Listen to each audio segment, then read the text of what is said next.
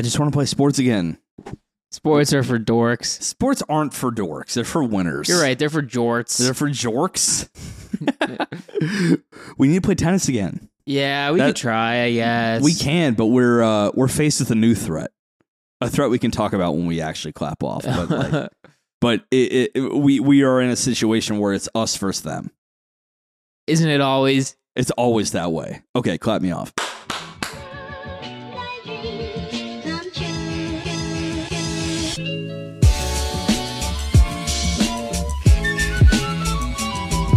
Welcome back to Weebology, everybody. I am your sports hype professor, Ricky. Hey, folks, I'm Prof. ETH. We need to uh, we need to jump back on our tennis game. We really do.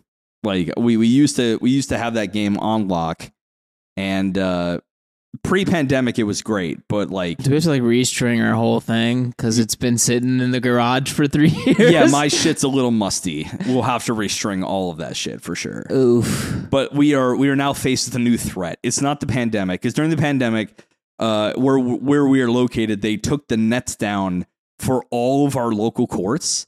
But now, Which like outdoor sport? Hello. yeah, right, right, right, and it's it's very strange because it's it's a sport that is by design socially distanced. yeah, you're not close to each other. no, no, no. Even doubles, like you're you're more than six feet away. Like all that, all that being said, we have not not the pandemic level net uh netless courts anymore. We have old boomer pickleballers who are absorbing our courts, Yeah, and it's they're really. really a scourge across this land. Fucking frustrating because every time we want to go play, they're like, "Oh, we rented these courts." And I'm like, bitch, go find a court your own size. Yeah, right, right, right. Like Pickle Monday, boy. Yeah, Monday, Tuesday, Thursday, Friday, Saturdays, and Sunday mornings are all pickleballers, I guess. Like Right. all, and they have all the money in the world. Use that boomer money to go like build your own fucking court, That's like just your saying. own pickleball complex. And I, I believe me, you'll make buku dollars if you just go make a pickleball court,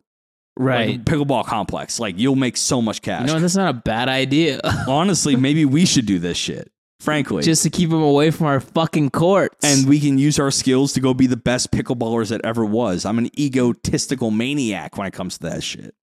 I will not be playing pickleball. I will. I will I will show those old men where they stand on this court. I I have a fire in my gut about this kind of thing. But I speaking see. of egotistical fires in the gut sports concepts, Yikes. we are talking about a show today that really leverages the individuality of sports rather than your typical collective underdog team story. And I think it really had an impact not just on the anime space when it comes to sports, but the sports world just in Japan alone and even potentially internationally. And I I want to say and I will come in with one hot take to start that I think this is one of the most subversive sports anime that have come that has come out of Japan period. And I I will die on that hill.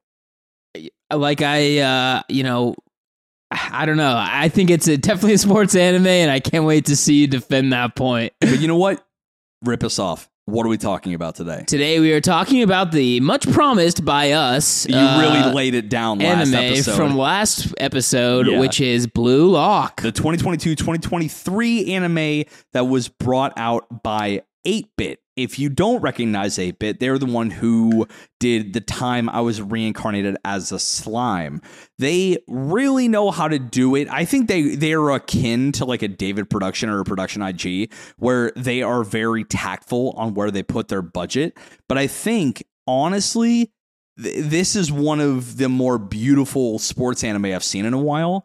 And uh, I don't know, first glance, how did you feel uh, about like the way that they, this show not just portrayed soccer as a sport, but in my opinion, subverted it?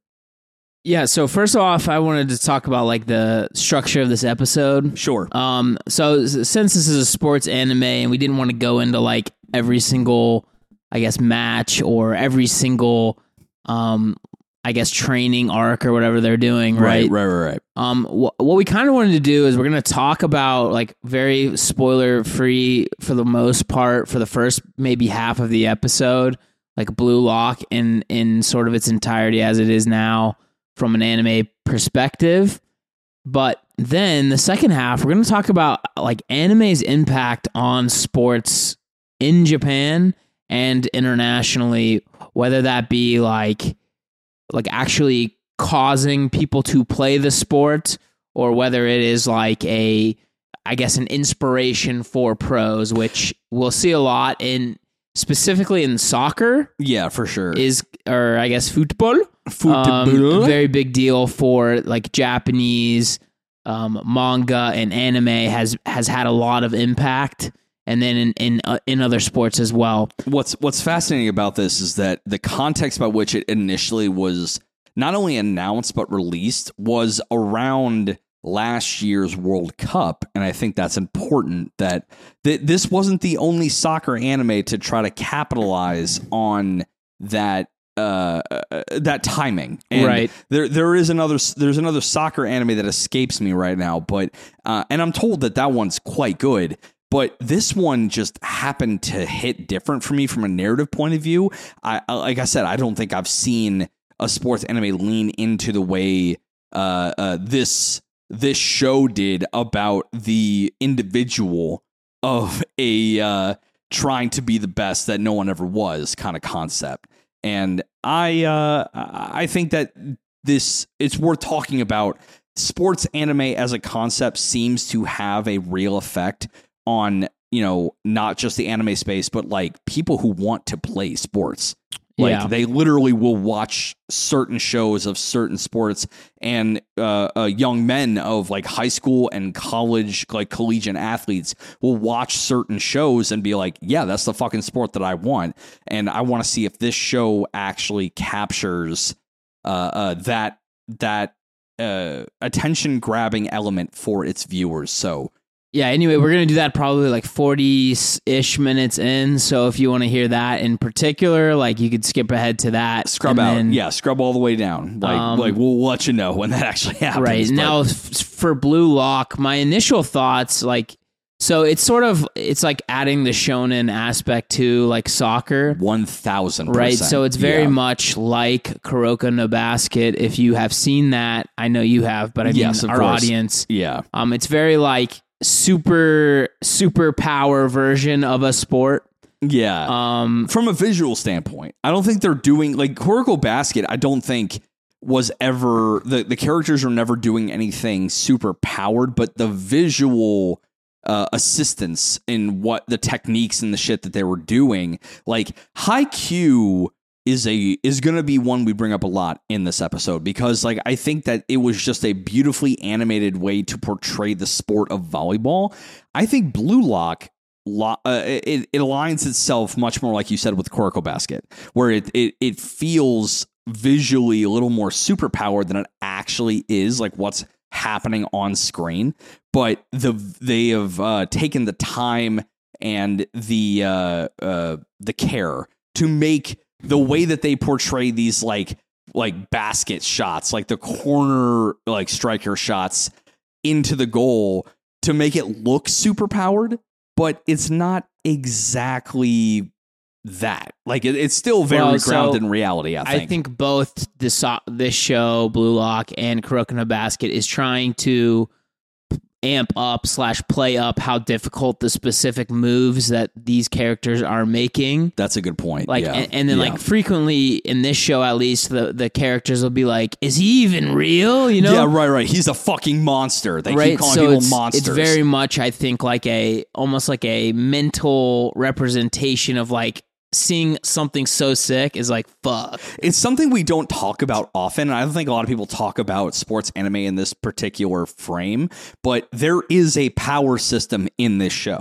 Let's not get it twisted. There, yeah it's called ge- being good at soccer there's yeah yeah there's genuinely a power system in this show and I, I think that this show does a very good job of highlighting that element where Haikyuu was more locked into the grounded elements of like dissecting the game of volleyball. This one does do some of that, but they are more uh they're more aligning their care and their narrative into like each player has their gift within this power system of soccer, right? You have like certain characters that are good at dribbling. You have certain characters that are good at like midfield shots. There are certain characters that are good at jumping and headers and stuff like that. And I, I think that when you said that this show is like adding its shonen element to a sports anime, this is a masterclass in doing j- exactly that, right? This feels like a tournament arc through and through the entire thing. Right. So the the main kind of idea of the show is there's this this soccer genius madman named Ego Jinpachi. Is literally named Ego, by right, the way. who basically he takes all of the best sports uh you know, basically best strikers in the country. Um, and I think it's U twenty, I want to say, or U eighteen or something like I think that. It, I think it's U eighteen because people reference like them playing U twenty as like a flex. okay. Yeah, so like them like oh I played U twenty before is like kind of flexing their power level a little bit. Sure. So it's you 18, so like 17 year olds, right? Um, and it takes all the best ones from all over the country and basically sends them all this letter saying, You've, you, uh, congratulations, you're going to be a certified athlete. Yeah, Um, basically pack up your bags and come to this, this building called Blue Lock. yeah. And have- then you're you gonna have been fight- ch- you've been chosen. Right. You've, been, tra- chosen. you've been chosen. You will fight for supremacy in Blue Lock. Absolutely. And so basically, what uh, Jinpachi basically he got everybody in the Japanese Sports Commission to basically agree to this because their World Cup team and basically just their national team sucks balls. Honestly, dog water is fuck. Right. Like just Um, absolute mid across the board. and there's there's like standout players like sure. that were Japanese, but they all play overseas, of course. Right. Right. Right. So anyway, and then they even like show a couple Japanese players early on that like play overseas that don't want to play for the national team because they're such dog shit. Yeah. Absolutely. Um, but the idea is I'm going to make the best striker in the world by forcing them all to battle to the death in this battle royale, not actual death, but, but but uh, a bit of a bit Ego of death. death. ego death a Right. bit so there are 300 of the best strikers from around the country that have come to this weird like like complex that he has on like a fucking mountain that's like potentially government funded like not potentially like he literally got funding from the government to make this work and he is forcing 300 players to whittle themselves down to one. His promise to these 300 players is that if you make it out of here as the winner, the sole winner amongst all 300 of you, you will be the world's best striker. Like truly the world's best striker position in soccer. Full stop, we're done here. Like that's the whole thing. And I I find that to be a really interesting prospect for a sports anime because of the element where like up top him setting the stage it's clear that he controls the entire not just like narrative but like stakes like people losing at certain contests certain matches or competitions in the middle of this literally this 21 episode tournament arc. And like there's potentially more to, to be had here we we have a show that is a sports anime through and through but you don't have any camaraderie. Like it start like the premise up top is you will eventually betray anyone that you befriend yeah. So his, his theory on why Japan's World Cup team sucks so assholey absolutely is that they are too much too team oriented and not enough like the killer on the on the pitch out Yeah. there just to score goals. we need a little bit of edge on that field Right. They need he he basically is looking for that the egotistical m- maniacal monster striker. Um and so this whole the whole point here is to develop each of these players into just like basically the biggest fuckhole in the yeah, entire right, right, league. yeah, like absolute, like like not that. That is the first part of why I think that this show is subversive in the sports anime space is because you look at Haikyuu, Eye Shield, Prince of Tennis, anything, even Prince of Tennis is a great example because like tennis is at its core an individual sport. But if you watch Prince of Tennis, it's still about the team and the points and like you're still playing in favor of your team. And as someone who played tennis for a hot minute, like I recognize that you're like trying to score points for your team's overall success. This is not that. This is absolutely about the individual, and it's completely antithetical to any sports anime that I have seen up to this point. They say, fuck the Japanese conception of com- collectiveness and teamwork, and the collective is more than this and than the sum of its parts and all that shit. But like, I love it. I love the idea of this because it's just even if we have moments of teamwork and camaraderie ultimately they have to betray each other.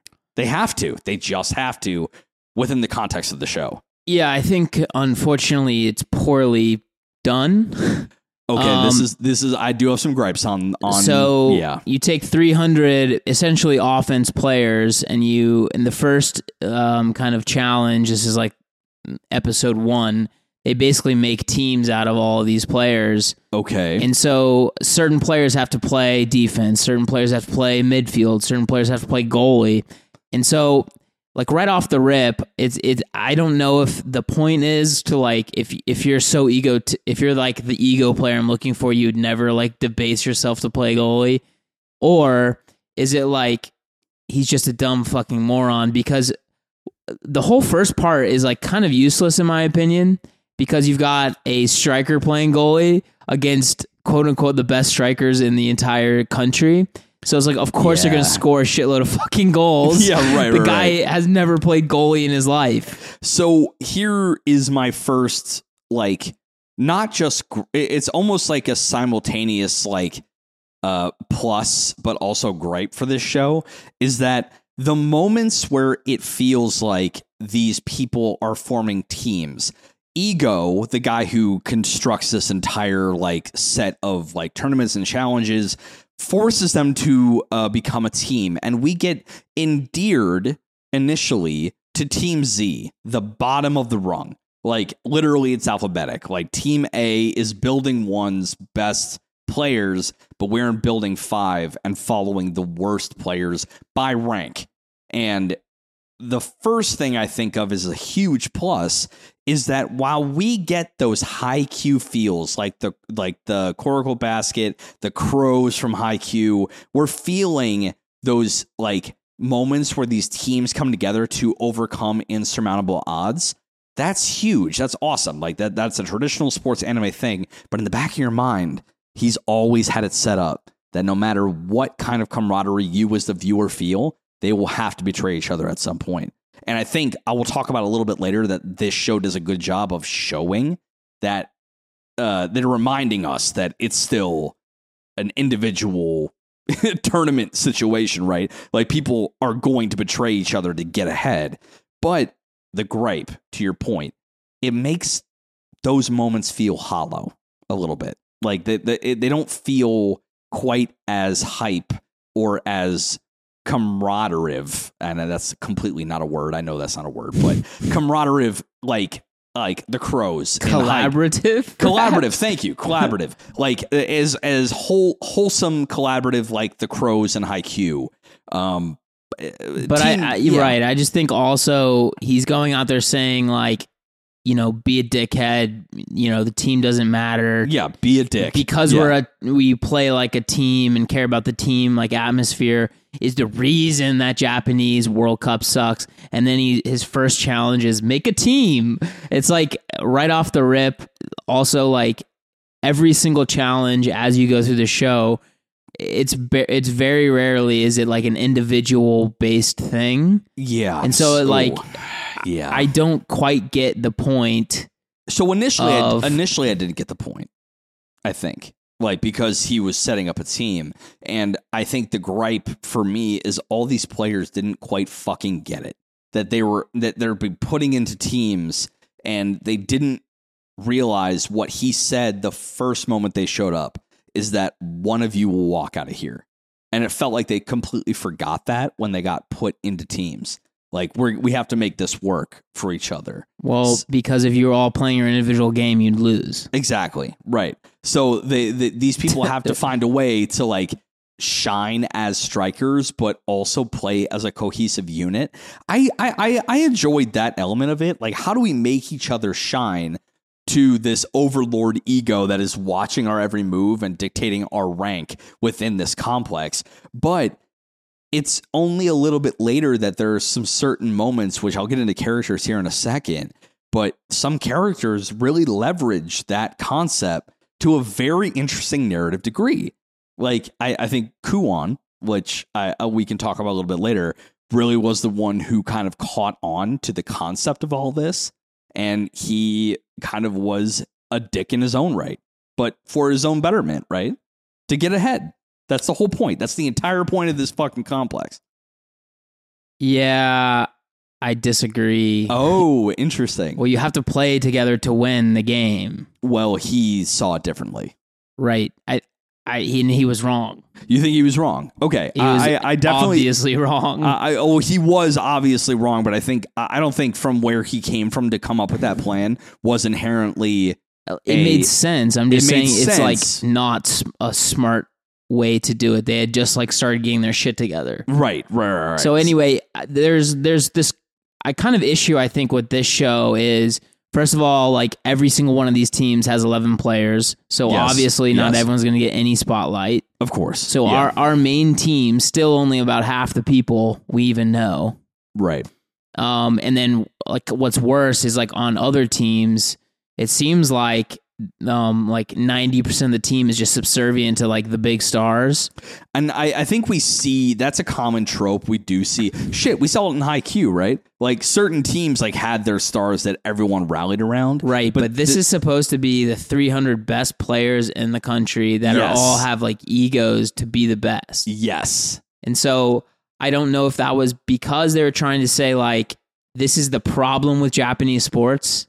Like and I think it's also like just as a little like look into Japanese like culture Sure, and sure, stuff like that.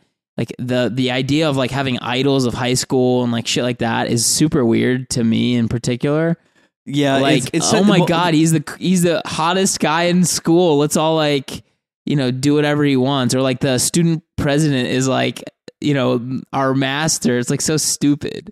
I think an element of the collective nature of Japanese like teenage culture is that when someone elevates himself above the pack, be it in academics, be it in social settings, be it in sports, that the collective he hangs out with the hottest guys. the hottest he goes guys. He hangs out with the hottest restaurant. people. He literally goes and does the best shit, and he has the best grades. So, like all of that being said, the collective nature, the reaction to someone who stands out is to rally behind, and I think that's an element here.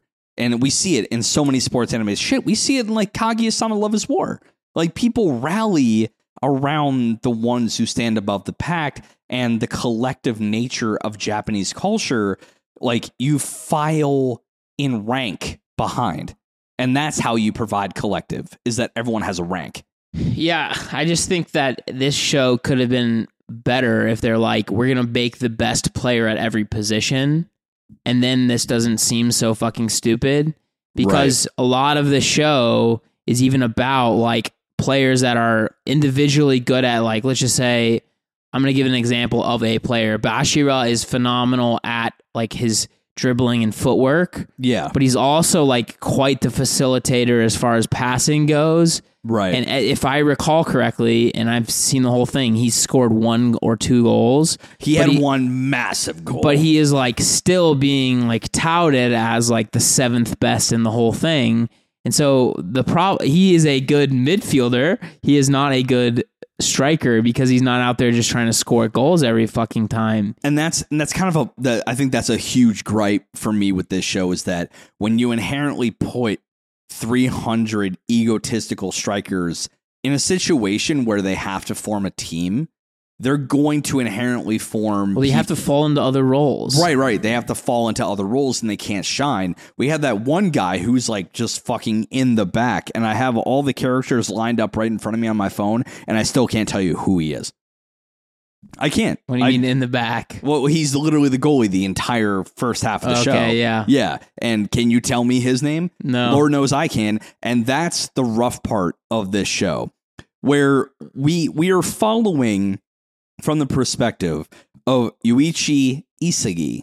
And we we follow this from Isagi's perspective and we learn that this ego guy is trying to bolster all of their individual strengths. We have certain characters like Gagamaru who is like this like agility god who can literally get to the ball no matter what.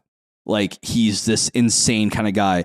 Uh, Chigiri, who is like the best sprinter on their team Z, like to the point where he he had an ACL tear earlier in his life, but Rip yeah, oh, literally RIP rip his ACL. But he was like a speed god. He's a speedster. And when he finally overcame the the uh I don't know, like Mental shackle. sure, yeah, the mental shackles, the anxiety of like tearing it again. In Because it- fact, there was a very gorgeous scene about like the Oh. chains all over his leg and like a mental shackles of like getting back out there and putting it all on the line. yeah. And then like he sort of Forrest Gumps that shit. oh, he literally just run Forrest runs, like Right. literally just His goes brace falls full off. ham, and he like once he puts his. The, I think the most beautiful scene for him that after he overcame the the fear of tearing his ACL again, he went full out and sprinted full out to get to the ball in one of those games.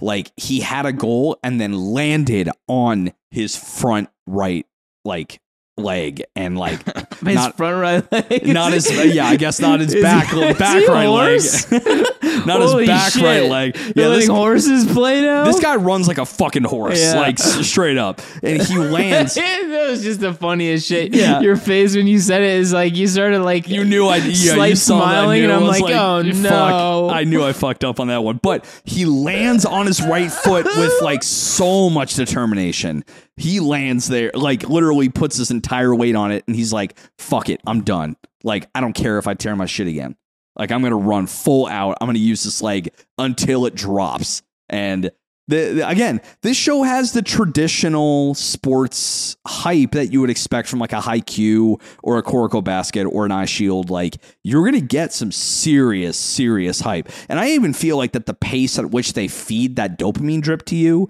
is more fast paced than other shows. Like from the moment we get from like episode five, where uh, Isagi learns about his weapon, like episode nine, he's learned like three other weapons. Like he's done a like like this show does a really good job of like keeping you very hooked on that shit. Hmm. Uh, uh, uh, thoughts on that shit? Yeah, so in my opinion, he doesn't really like kind of pick up his pace until much farther into the show. I think honestly, too long into the show, he spends too too many episodes being like utterly fucking useless. Really? Um, I, I don't know if he was completely useless initially. absurdly useless. Once he he so he learns his like spatial ability, or Yeah, right, learns right. of it, Okay. and then he also learns of his like. Well, you're probably not even like too far into the when he learns his like attacking strength, oh, dude, this this I yeah, I'm I'm far enough into that to and then know. Yeah. he, he like basically learns. Oh, I gotta like run off the ball and like be in a good position to make goals too. And it's just like, holy fuck, has this guy ever played soccer before? I, I I wonder though because we get it for Shoto, we get it from Shoto in Haikyuu, where he's he, he has all this like raw athletic ability, but he's like picking up like really basic volleyball shit. And I'm wondering if this is not just an analog of a character like that, where he has this raw natural gift, but he has never thought to apply it to soccer in a more meaningful way. So I'm feeling as if this is like an analog to like a Shoto. I element just here. didn't feel like I ever got that from him. I just feel like he's like actually fucking dumb. I think it's because of- Versus Shoto, who like literally has not had the opportunity to play volleyball. That and I think that's it right, Right. there. Is that this this This guy's been Isagi- playing. Isagi's been playing and he failed and he wants to like up his game. But it's not like Shoto who's been like, I'm too I'm literally have been too short to play this game. And like he he's been Um, restricted from playing the game. He's been restricted because he couldn't get a team to play. Was was Shoto's issue? Beside the point. Sure. What I found good about it though is like once he starts like evolving, he does like really pick up pace, but it doesn't happen until like later half of this first season. Yeah. Um, so that's kind of unfortunate for like early, early, early show. I was pretty frustrated with his particular like pace of growth. Yeah. Um, Okay. Which of course, like your main character can't walk in as like God, like the best player, right? Obviously, He has to have something different. well, he has to like be able to grow, Right. Right. which And- is like all shown in all the time, right? yeah, right, um, right, right. but w- one thing that was kind of like I thought good ish about it was at least his ability is like it like spatial awareness is something that is tough like for people to understand i think obviously like if you have it you have it and if you don't you don't kind of thing But it's also hard to harness it in a very conscious way. right that I I've, I feel as though that they're I think like if you were uh, what what what uh, like sport do you feel as though that like you know you've played in the past where like you've done enough of it where you're like finally aware of all of your surroundings. For me there was a moment in tennis for me where I'm like okay, I know if I hit this ball I can hit it on this side of the court and then I know that they can hit it at this side. I can start to like form a pattern with tennis. Like I can form like in this show, Isagi like can like start to simulate in his head certain plays and how things are going to play out based on the players in the field and their strengths and all that. I feel like I've had those moments in tennis and I don't think I've ever been nearly good enough to harness that.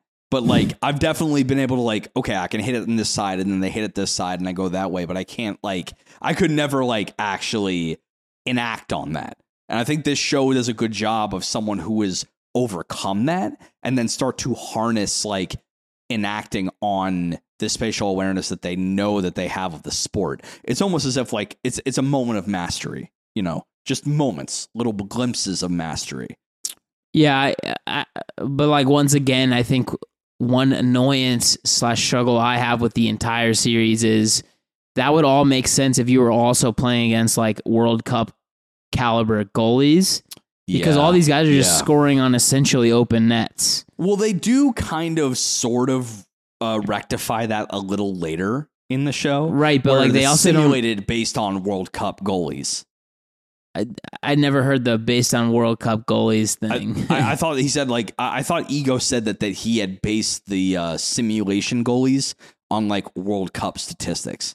okay, maybe. Like like he had he it was definitely a throwaway line to that one chick who like helped him fund this Oh, shit. Anri. yeah, Anri. Yeah, absolute baddie by the way. Like yeah, ba- like except yeah. he just like calls her stupid as shit like every time he talks to her, which is like disrespectful. How dare he's you? just negging her, you know. just he oh yeah he's negging her i think this entire show is actually a rom-com where he's like ego is just trying to get trying to bag the girl I don't think he has any no of course he doesn't any desire whatsoever to doesn't. have any sexual relations with a girl. no he, he Um, wants that striker he's horny for soccer that's all he wants One thing I wanted to ask you Yes. because I've well, I watched dub first of all, but second of all, I skipped every single backstory because I couldn't give two fucks about these players at okay all. fair enough fair enough I wonder, like, did you feel the backstories were additive to it, or because they'll they'll show you like a, lot of characters, either the ones that are about to lose and never be able to play soccer again, and then sometimes they'll show you like players that are on our team that we care about, and like they will be with us for a while. You know, man, like I you you got me thinking because like I I've had this thought and I think it's it's really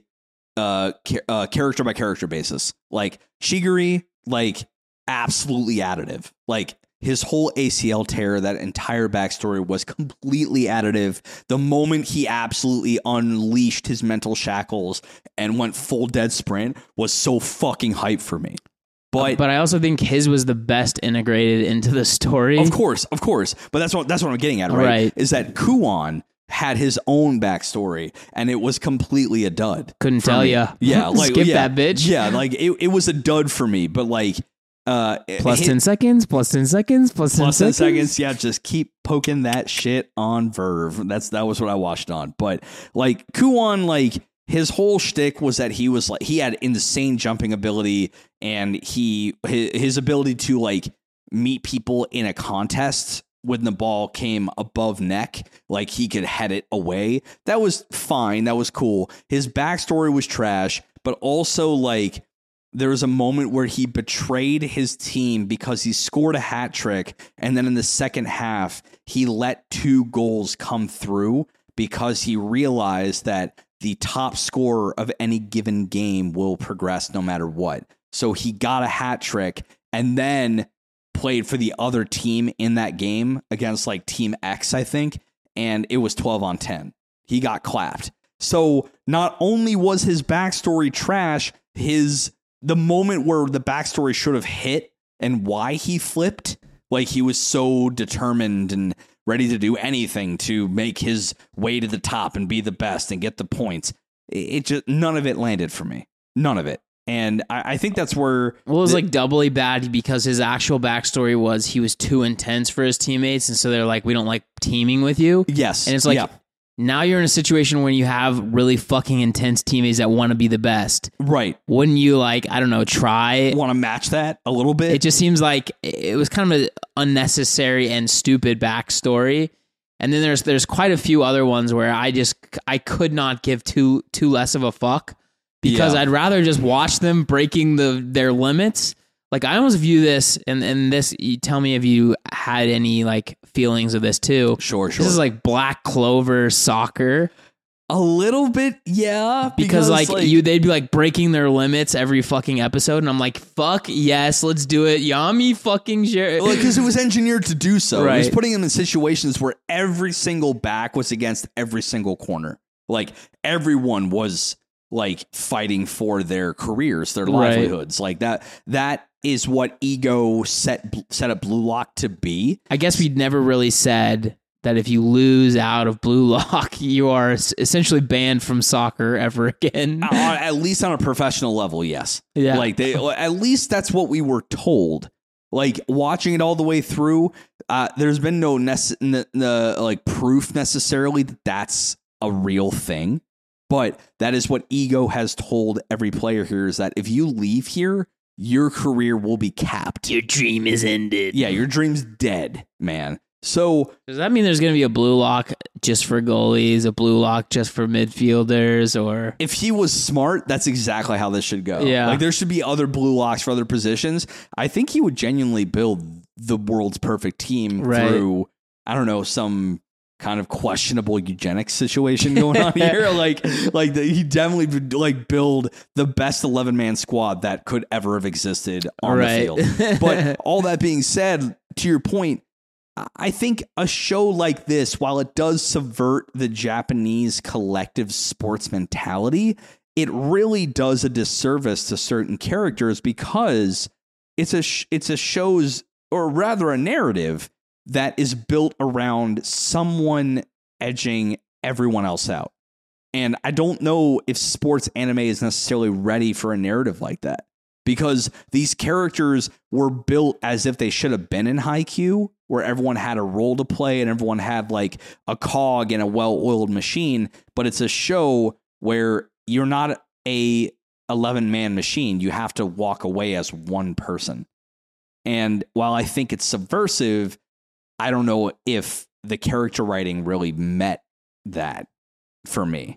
So it, it's it's weird. It's weird. I just you know we're- not really going into into like detail, but I did think the later half of the show was significantly better than the first half of the show. oh, absolutely. and that's Yeah. when they started paring down from like a full 11 man squad to like three on three, two on two, four on four, five on five. right, kind right. of like and and they and they let some of the positions be handled by AI, like those like the goalie was now right. Goalie just- would be AI. yeah. When you don't have to worry about manning an entire team. You can just be a squad of three strikers. Right. That's like when I I love I love Rocket League, and when I play duos, that shit is where it it it, it takes off because it's like two strikers against two strikers. When you have a team of four on four, it's like yeah, someone has to play goalie and you have to play some defense, and it's it's a whole different game. But when it's two on two in a game built for four on four, yeah, yeah, everyone's a striker. So in a game built for eleven on eleven, and you make it three on three, and they don't have to worry about the goalie, yeah. Now we're getting into some serious shit. Yeah, I was Yeah. surprised there wasn't like more team dysfunction. Like once again, I'm not sure if that was based on the fact that they were trying to say like Japan is like so willing to fall into these like subservient roles I and think be that's team exactly players. what they're saying. because what I would have expected is like you throw some bitch back in the goal and then you have ten fucking players shooting on goal. Yeah, You know what I mean? 100%, Just like full 100%. court press, all all gas. All gas, no cap. It's literally everyone is trying to score a goal because their position in their mind is I'm going to score a goal. I'm striker. I am the striker. Like that's the whole thing. So you know we're we're we're at we're at the bit end of it. I, I think that everyone should watch this show if you are a fan of sports anime, but you want a little bit something different. I think this show does get to the heart of that. Do I think it's a perfect formula to completely subvert the idea of sports anime? No, but it's one of the best attempts I've ever seen to be something different than your underdog team like coming together to win the day kind of thing. This is a But show. But do you not think this could have been maybe better if you had it be like a legit battle royale? Like you will fucking die. I, I don't know if we've gotten to that point yet because uh, that is the inevitable end, right? We're we're gonna inevitably whittle down to that. Murdering players? Oh, you want actual? No, I'm just saying, like, if you're gonna go this far, quote unquote, Sure. why don't you just be like, I will kill you and your whole family if you lose the game? just fucking murder everybody. Just murk them all is what Well, you because want. they do play like mind games with the players, right? And so Yeah. the question that I have is like, why not go full fucking Monty, right? and just be like, yeah, well, we're gonna kill your whole family if you don't become the best. You know what yeah, I mean? I, I, I hear you. I hear you. So you're you're saying that if we're gonna go this direction where we are gonna subvert the collectiveness of Japanese sports concepts, just fucking murder people. right. So you Well, you don't have to necessarily do it, but just threaten that you're gonna threaten that they will actually murder Because like, how are you gonna like? How better to make somebody evolve and become the best striker? when your mommy and poppy are on the line. Yeah. Yeah. So yeah, make this goal against this team or your sister is gonna get the bullet. exactly right. Holy shit. Exactly right. So, uh, all- but all that being said, this is a very good attempt at shaking up the Japanese sports anime world where you do not you get moments where you feel like the team is coming together, but you know in the back of your mind that they eventually will have to turn on each other. And I love that's the one idea that I love about this show. And for that, before we get into more of the uh, meta commentary on sports anime, I'll give this an 84 out of 100 soccer balls. I, I think it definitely lives in the 80s. I think it's a little lower. I, I, I don't know if it exactly can live up to the hype of like a Haikyuu, but it's trying something new, and I think it's uh, I think it's worth the 80s all day.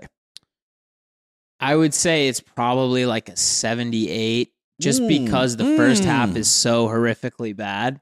I don't know. I, And I, don't think I took the that first half as bad as you did, but I hear you. I, I do see you on that. it was one, yeah. frankly boring and like you you question why are any of these players on teams even fucking here? They're like completely dysfunctional.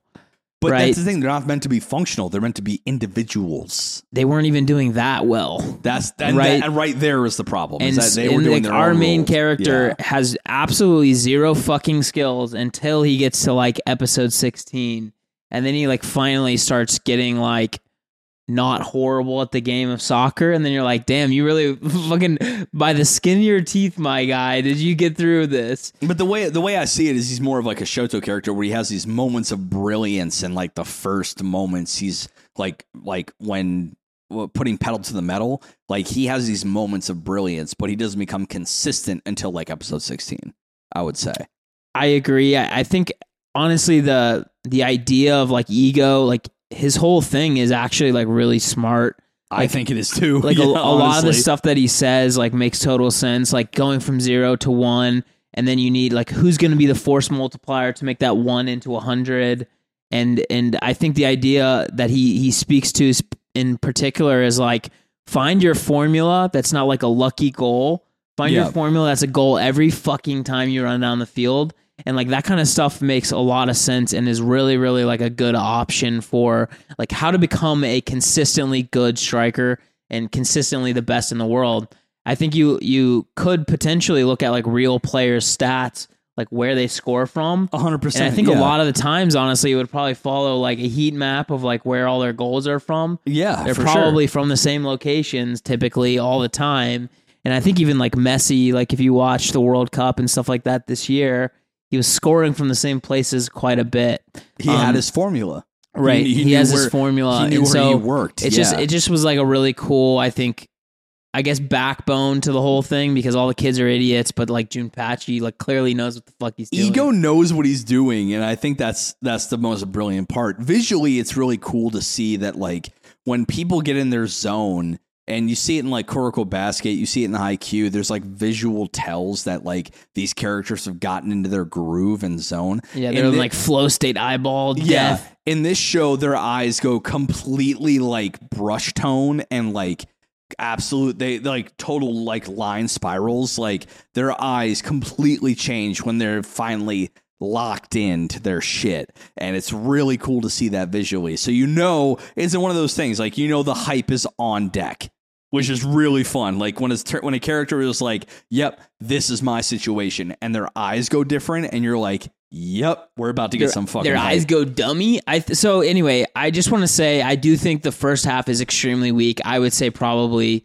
like sub 75 maybe. But the- but I do think the second half is really fucking good like 88 Okay, fair. plus. Fair. Wow. Fair. So um definitely Okay. like a, a tale of two halves in my opinion. sure. And then I do want to say the the OP and ED are really really good through the first half. Yeah. The the the first OP is They so be damn good. jamming, yo. And the the ED is kind of like this real like chill. The the Yeah. visuals are a bit boy love energy. It's just like everyone's in a suit and everything like that. But like I don't know if I've ever watched it, but I just listened. I did look up and I'm like, yeah, this feels like Yuri on Ice kind of shit. Like everyone's just like vibing on each other. I guess other. that's the uh that's the um what do they call it?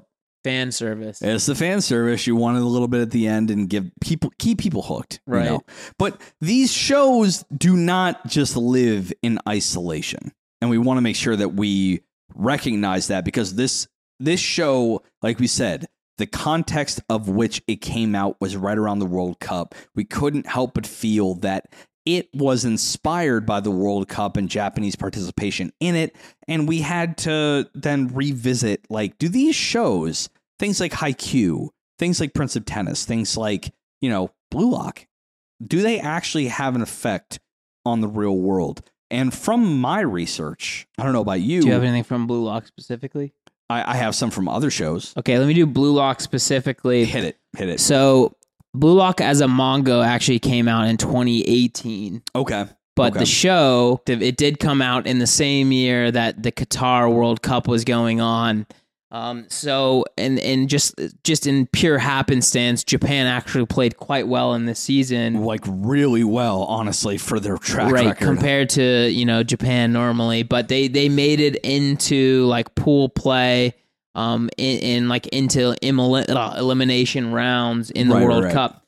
But um, the jersey was actually designed by um, Adidas Japan, and they collaborated with the artists Yusuke Nomura of Blue Lock and Masaya Tsunamoto of Giant Killing, which is another uh, manga anime thing, to promote the the samurai blue uniform that they wore in the World Cup this year. no shit. Uh, the two artists would post sketches of their respective protagonists wearing the official jersey online, and then every time that a game was played, they also posted like they would draw a picture of the main player from Japan, like real life, into the manga or into the anime as like a little like woohoo, you That's know, super cool. kind of like a cute little Yeah, I mean that, that, that, that's kind of emerging, right? Is that like Right. people that would read that and the, any fan of soccer would look at that and be like, "Whoa, I know that person," or they would look at that maybe like this is more unusually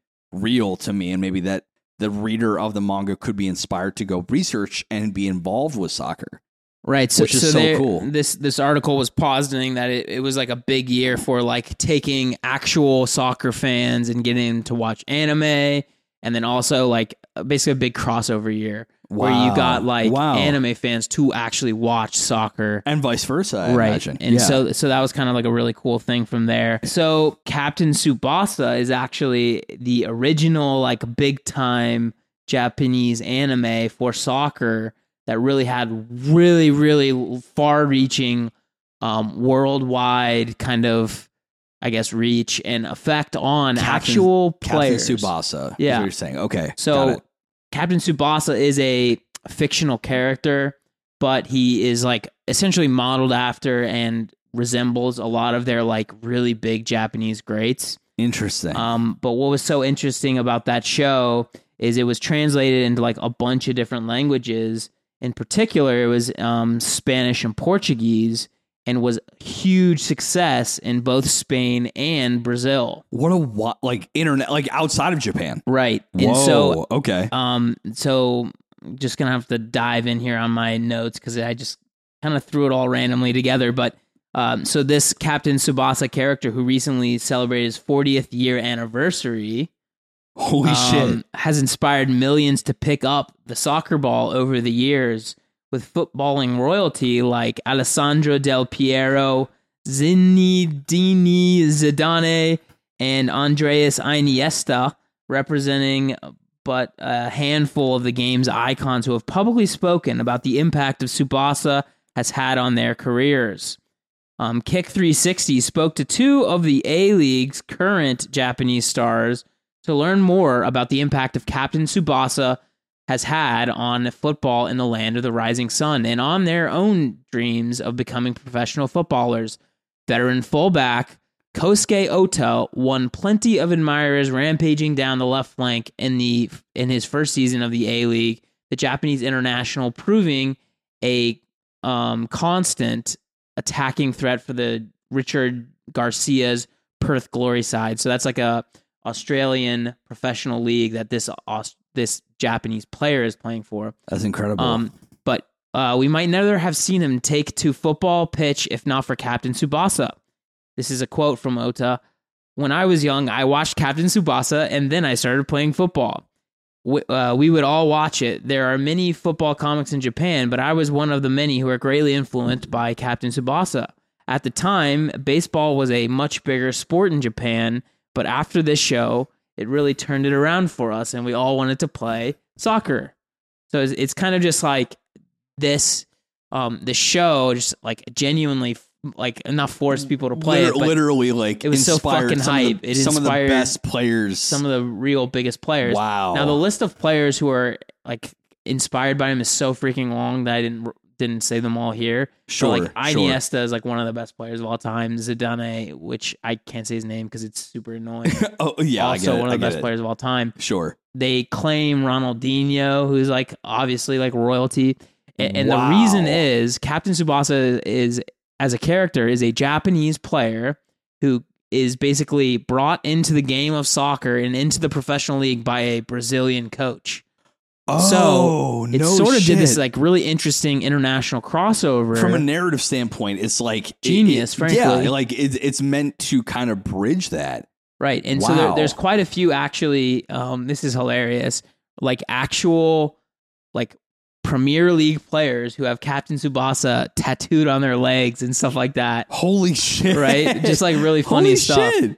Um, so um, the anime inspired Japan, which went from having no professional league to forming one in 1992 to 10 years later, Japan co hosted the World Cup. Former Japanese professional footballer Hidetoshi Nakata played with AS Roma and has been ranked one of the best Asian players of all time. He played in the World Cup with the Japanese team in 1998, 2002, and 2006. He stated that Captain Tsubasa was the reason he chose to play football as a boy instead of baseball. Holy shit! Yeah. Um, and then just really quick, this this I thought was interesting, not really related to like Captain Yeah, Tsubasa making everyone play, but sure, sure, sure. um, so Captain Tsubasa is is far from being the first football anime series. This was Akakichi no Irubun, released in 1970, which in Arabic was called Abtal al Malaib, wow, uh, well translating- Done, well done. um, translating to Heroes of the P- the Pitch. At the time, baseball was much more popular in Japan, and football was not widely played. Abtal Al Maib um, did not noticeably boost the game's popularity, and it was not until Captain Tsubasa appeared on the scene, first as a manga comic in the 1980s, then as an anime series in 1983, that the football became seriously attracting younger generation. I just thought it was really interesting that there was like another, I really the predecessor and the like progenitor essentially is Right, actually right. that Akichi no Irobun or Abtal al Maib. I don't Yeah, know right. why they specifically called out the Arabic. They if did it call was a Japanese Arabic. I show, was- I, noticed that. Yeah. but um, it was mentioned so many times in the article. I figured I may as well mention. you it. have to. You got to. All right, you're up.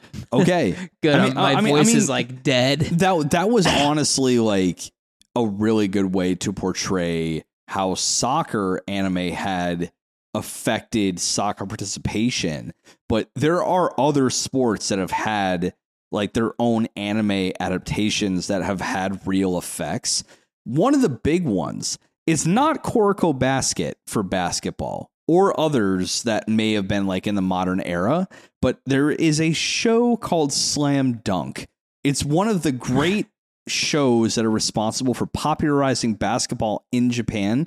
There was a 18 to 22% increase of high school involvement in basketball between 1990 and 1996. This was when the exact years that the manga was published in Shonen Jump. It was written and illustrated by Takehiko Inoue, and it was a story about a guy named Saka- Sakuragi, and he was a tall, redheaded student that was awkward with with chicks, but who joined the high school basketball team just to like get a girl, like totally. Yeah, so I actually watched a little bit of Slam Dunk in the past. The basically the idea was he had been rejected 50 times Yes, by girls and finally found this girl that he was like super hype for and she basically says, "Wow, you're tall and like strong.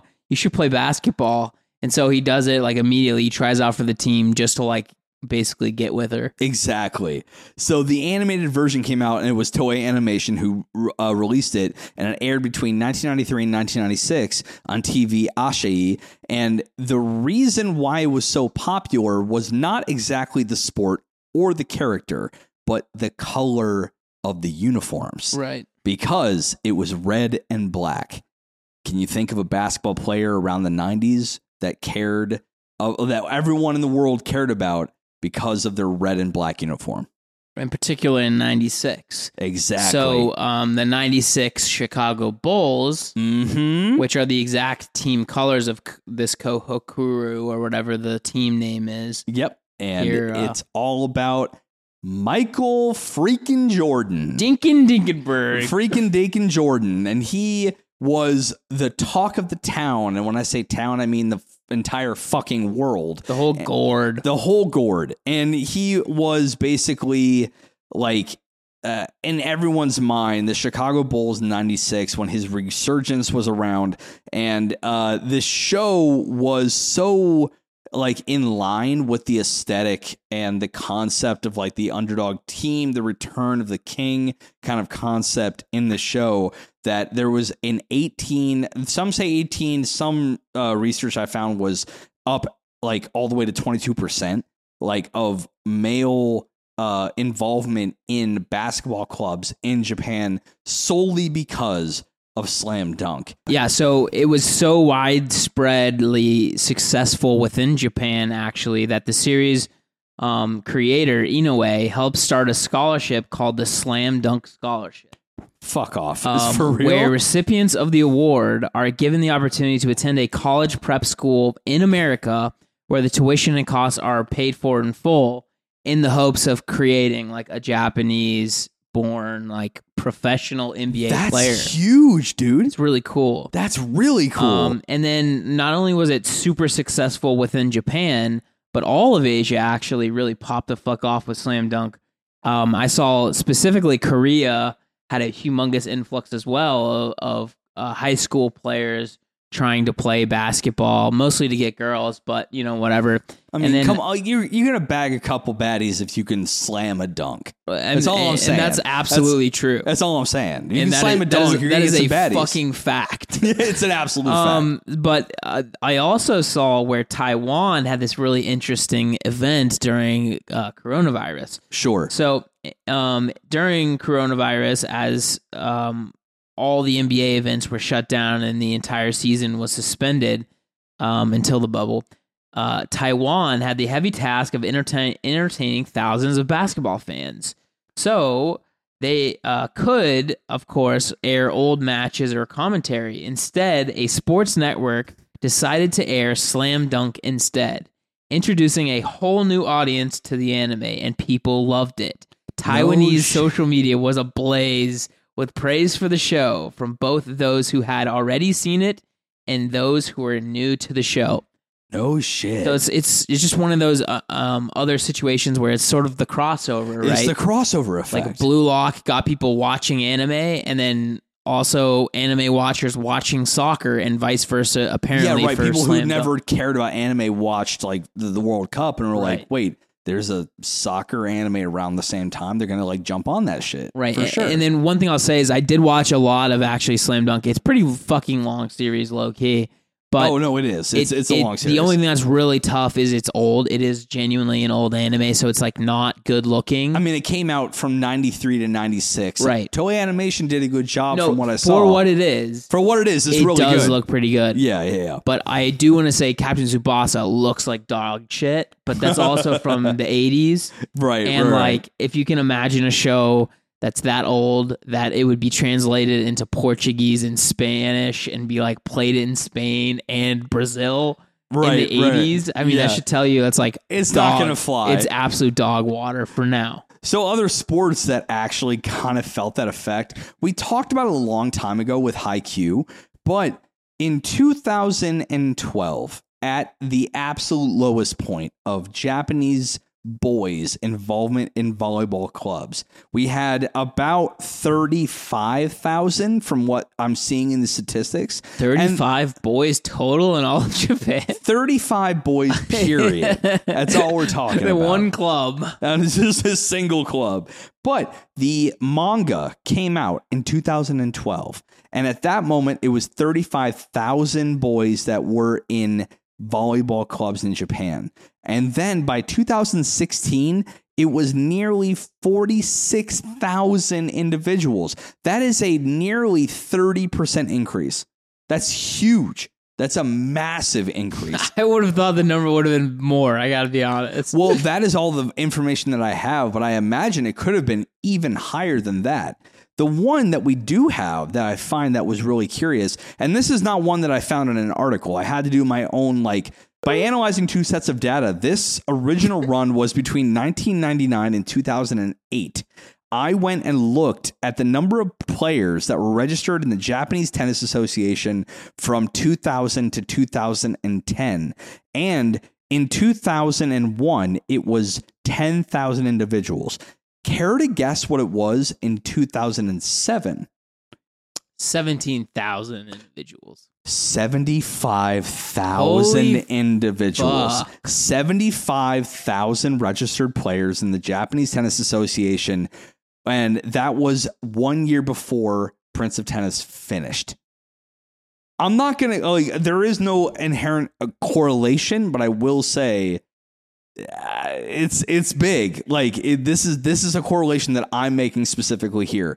The this is I, not I an think there, article. there certainly is correlation there. It's just it's not a cause. No, yes, you're right. It's- Yeah. cause correlation is not causation. Right. But I'm just bringing it up that the, I'm the- bringing that speak to you because because yes, in in the te- like the 9 or 10 year run that it did have, the second to last year that Prince of Tennis was out and airing, the the uh, individuals went from 10,000 to 75,000 in Japan.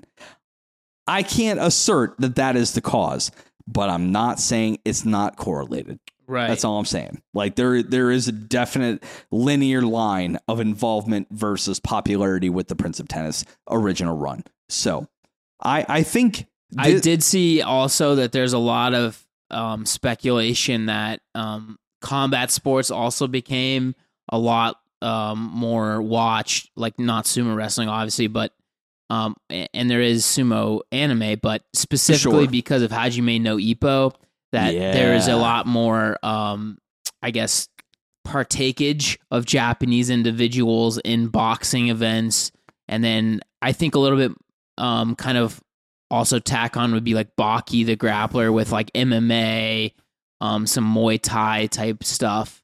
So it's just like I, I think a really cool, I think little snapshot, little look at how sports have affected anime. Of course. And I think it's not just Japan.